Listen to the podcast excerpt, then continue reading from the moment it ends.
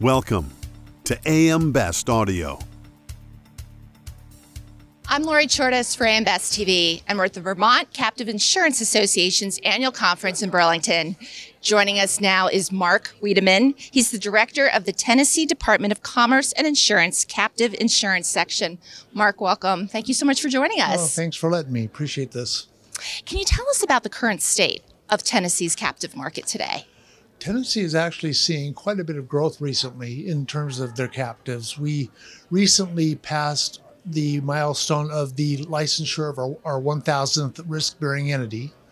And we currently have 155 pure captives and 499 cell captives.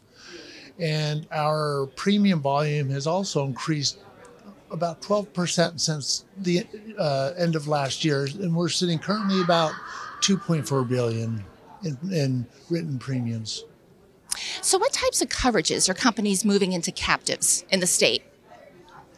We're seeing a lot of enterprise risk type of coverages, um, liability coverages. We're seeing medical stop loss and property and cyber liability, a great variety, just a lot of different types of, of coverages. So, what's on the minds of captive owners today? I think with the hard market out there, in many cases, insurance companies are either canceling policies, non renewing policies, in some cases, pulling out of markets altogether. And it's leaving owners to have to work to try and find alternative ways to finance those risks. So, what strategies should captives take to avoid financial stress and ending up in receivership? Being well capitalized and having premiums that are actuarially sound.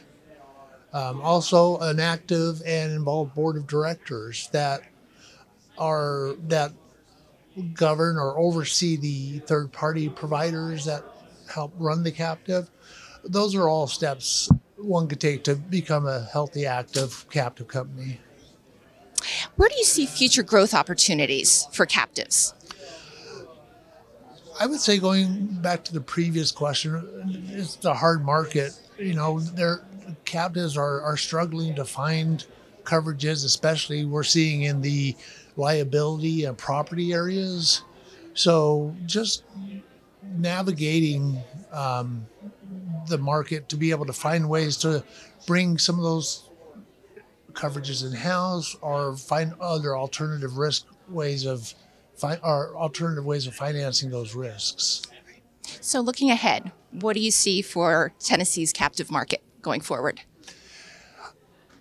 We see continued growth. I mean, nothing specific by way of certain coverages that are going to come in. We see a great variety of those just across the board. But I think as as more owners are looking to bring in some of those risks, uh, self retention, and captives are to, are going to start becoming more and more viable as a, a mechanism for those risks. And as such, we hope to see some of those captives come to Tennessee.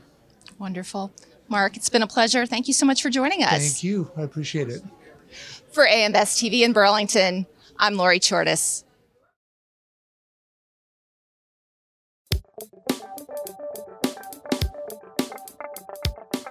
Looking to get the full attention of the insurance industry? We have the platforms that will do just that. Whether it be AM Best TV, AM Best Audio, Best Review Magazine, or Best Day.